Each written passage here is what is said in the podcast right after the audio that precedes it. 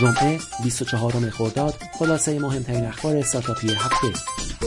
این هفته هفته سخت و پرتنش برای شرکت اسنپ بود. پس از ماجرای بدهجابی پیاده شدن از خودرو در وسط خیابان انتشار اطلاعات راننده در توییتر و درخواست برای مقابله با راننده توسط دخترخانه به مسافر اسنپ شرکت اسنپ نخست با انتشار بیانیه‌ای سعی کرد از هر دو طرف یعنی دختر خانم و راننده دلجویی کند. اما با موج تحریم اسنپ از سوی کاربران روبرو شد پس از این اتفاق اسنپ گفت از راننده تجلیل می کند و همچنین گفت از حق شکایت خود از مسافر منصرف شده است با انتشار این بیانیه موج جدیدی برای تحریم اسنپ از سوی کاربران به راه افتاد کمی بعد خبر رسید فیلم راننده قانونمدار اسب با نام عابد تهران ساخته می شود. دو روز پیش آقای رئیسی رئیس قوه قضایی درباره این ماجرا گفت دستگاه های نظامی و قضایی موظفند از آمران به معروف حمایت کنند. سهشنبه صبح مراسم تقدیر از راننده اسب در سازمان بسیج اصناف برگزار شد. چهارشنبه عکسی منتشر شد که دختر خانم مسافر اسنپ با سعید عابد یعنی راننده اسنپ دیدار و از وی عذرخواهی کرده است. چهارشنبه صبح سایت دیجیاتو در مطلبی نوشت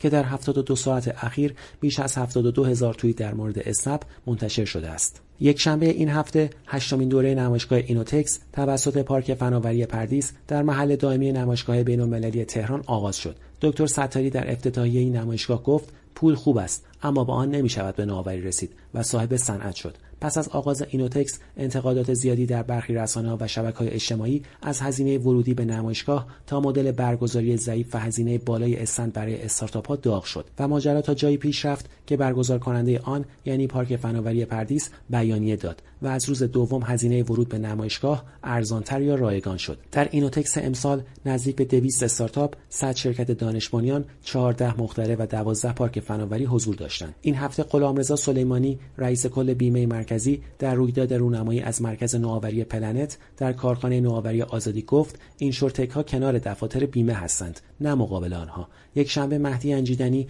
مدیرعامل پیامرسان گپ اعلام کرد قرارداد همکاری پیامرسان گپ و سازمان هلال احمر برای اجرای کردن سامانه امداد و نجات مکان محور امضا شد و اجرای کردن این سامانه به زودی آغاز می شود این هفته علی وحدت رئیس صندوق نوآوری و شکوفایی گفت امسال از طریق صندوق ها بیش از هزار میلیارد تومان به استارتاپ تزریق خواهد شد روز چهارشنبه در حاشیه اینوتکس نشست خبری امضای قرارداد همکاری هماوا و شرکت خدمات انفرماتیک برگزار شد. رضا کلانتری نژاد مدیر عامل هماوا گفت امیدواریم نخستین unicorn های حوزه فینتک از این همکاری بیرون بیایند. مدیر عامل خدمات انفرماتیک هم گفت از آنجا که ارتباط گرفتن شرکت های استارتاپی در حوزه بانکی با این غول حوزه بانکی به راحتی امکان پذیر نیست با راه اندازی این مرکز نوآوری مسیر ارتباطی این شرکت های نوآور را با شرکت خدمات انفرماتیک فراهم می‌کنیم. تا هم آنها از ارتباطات این شرکت در حوزه بانکی استفاده کنند و همین شرکت قدیمی و بزرگ با استفاده از ایده های جدید امکان توسعه خود را داشته باشد. چهارشنبه سخنگوی سازمان تعزیرات حکومتی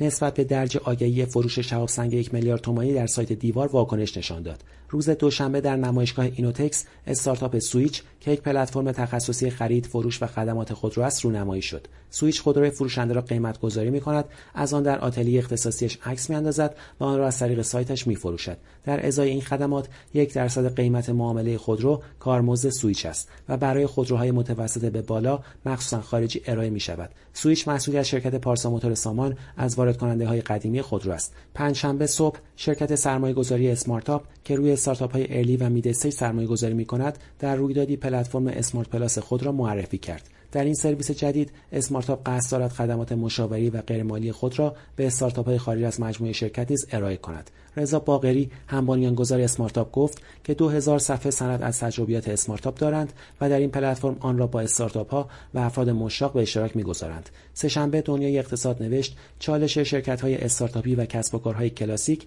به حوزه سفر رسید. مدیران شرکت استارتاپی از جمله علی بابا می‌گویند همزمان با شروع پیش فروش های تابستانه بلیت قطارهای مسافری از روز 19 خرداد با قطع مکرر سیستم فروش آنلاین بلیت مواجه شدند. در حالی که رقبای سنتی امکان دسترسی به سیستم رجا را دارند.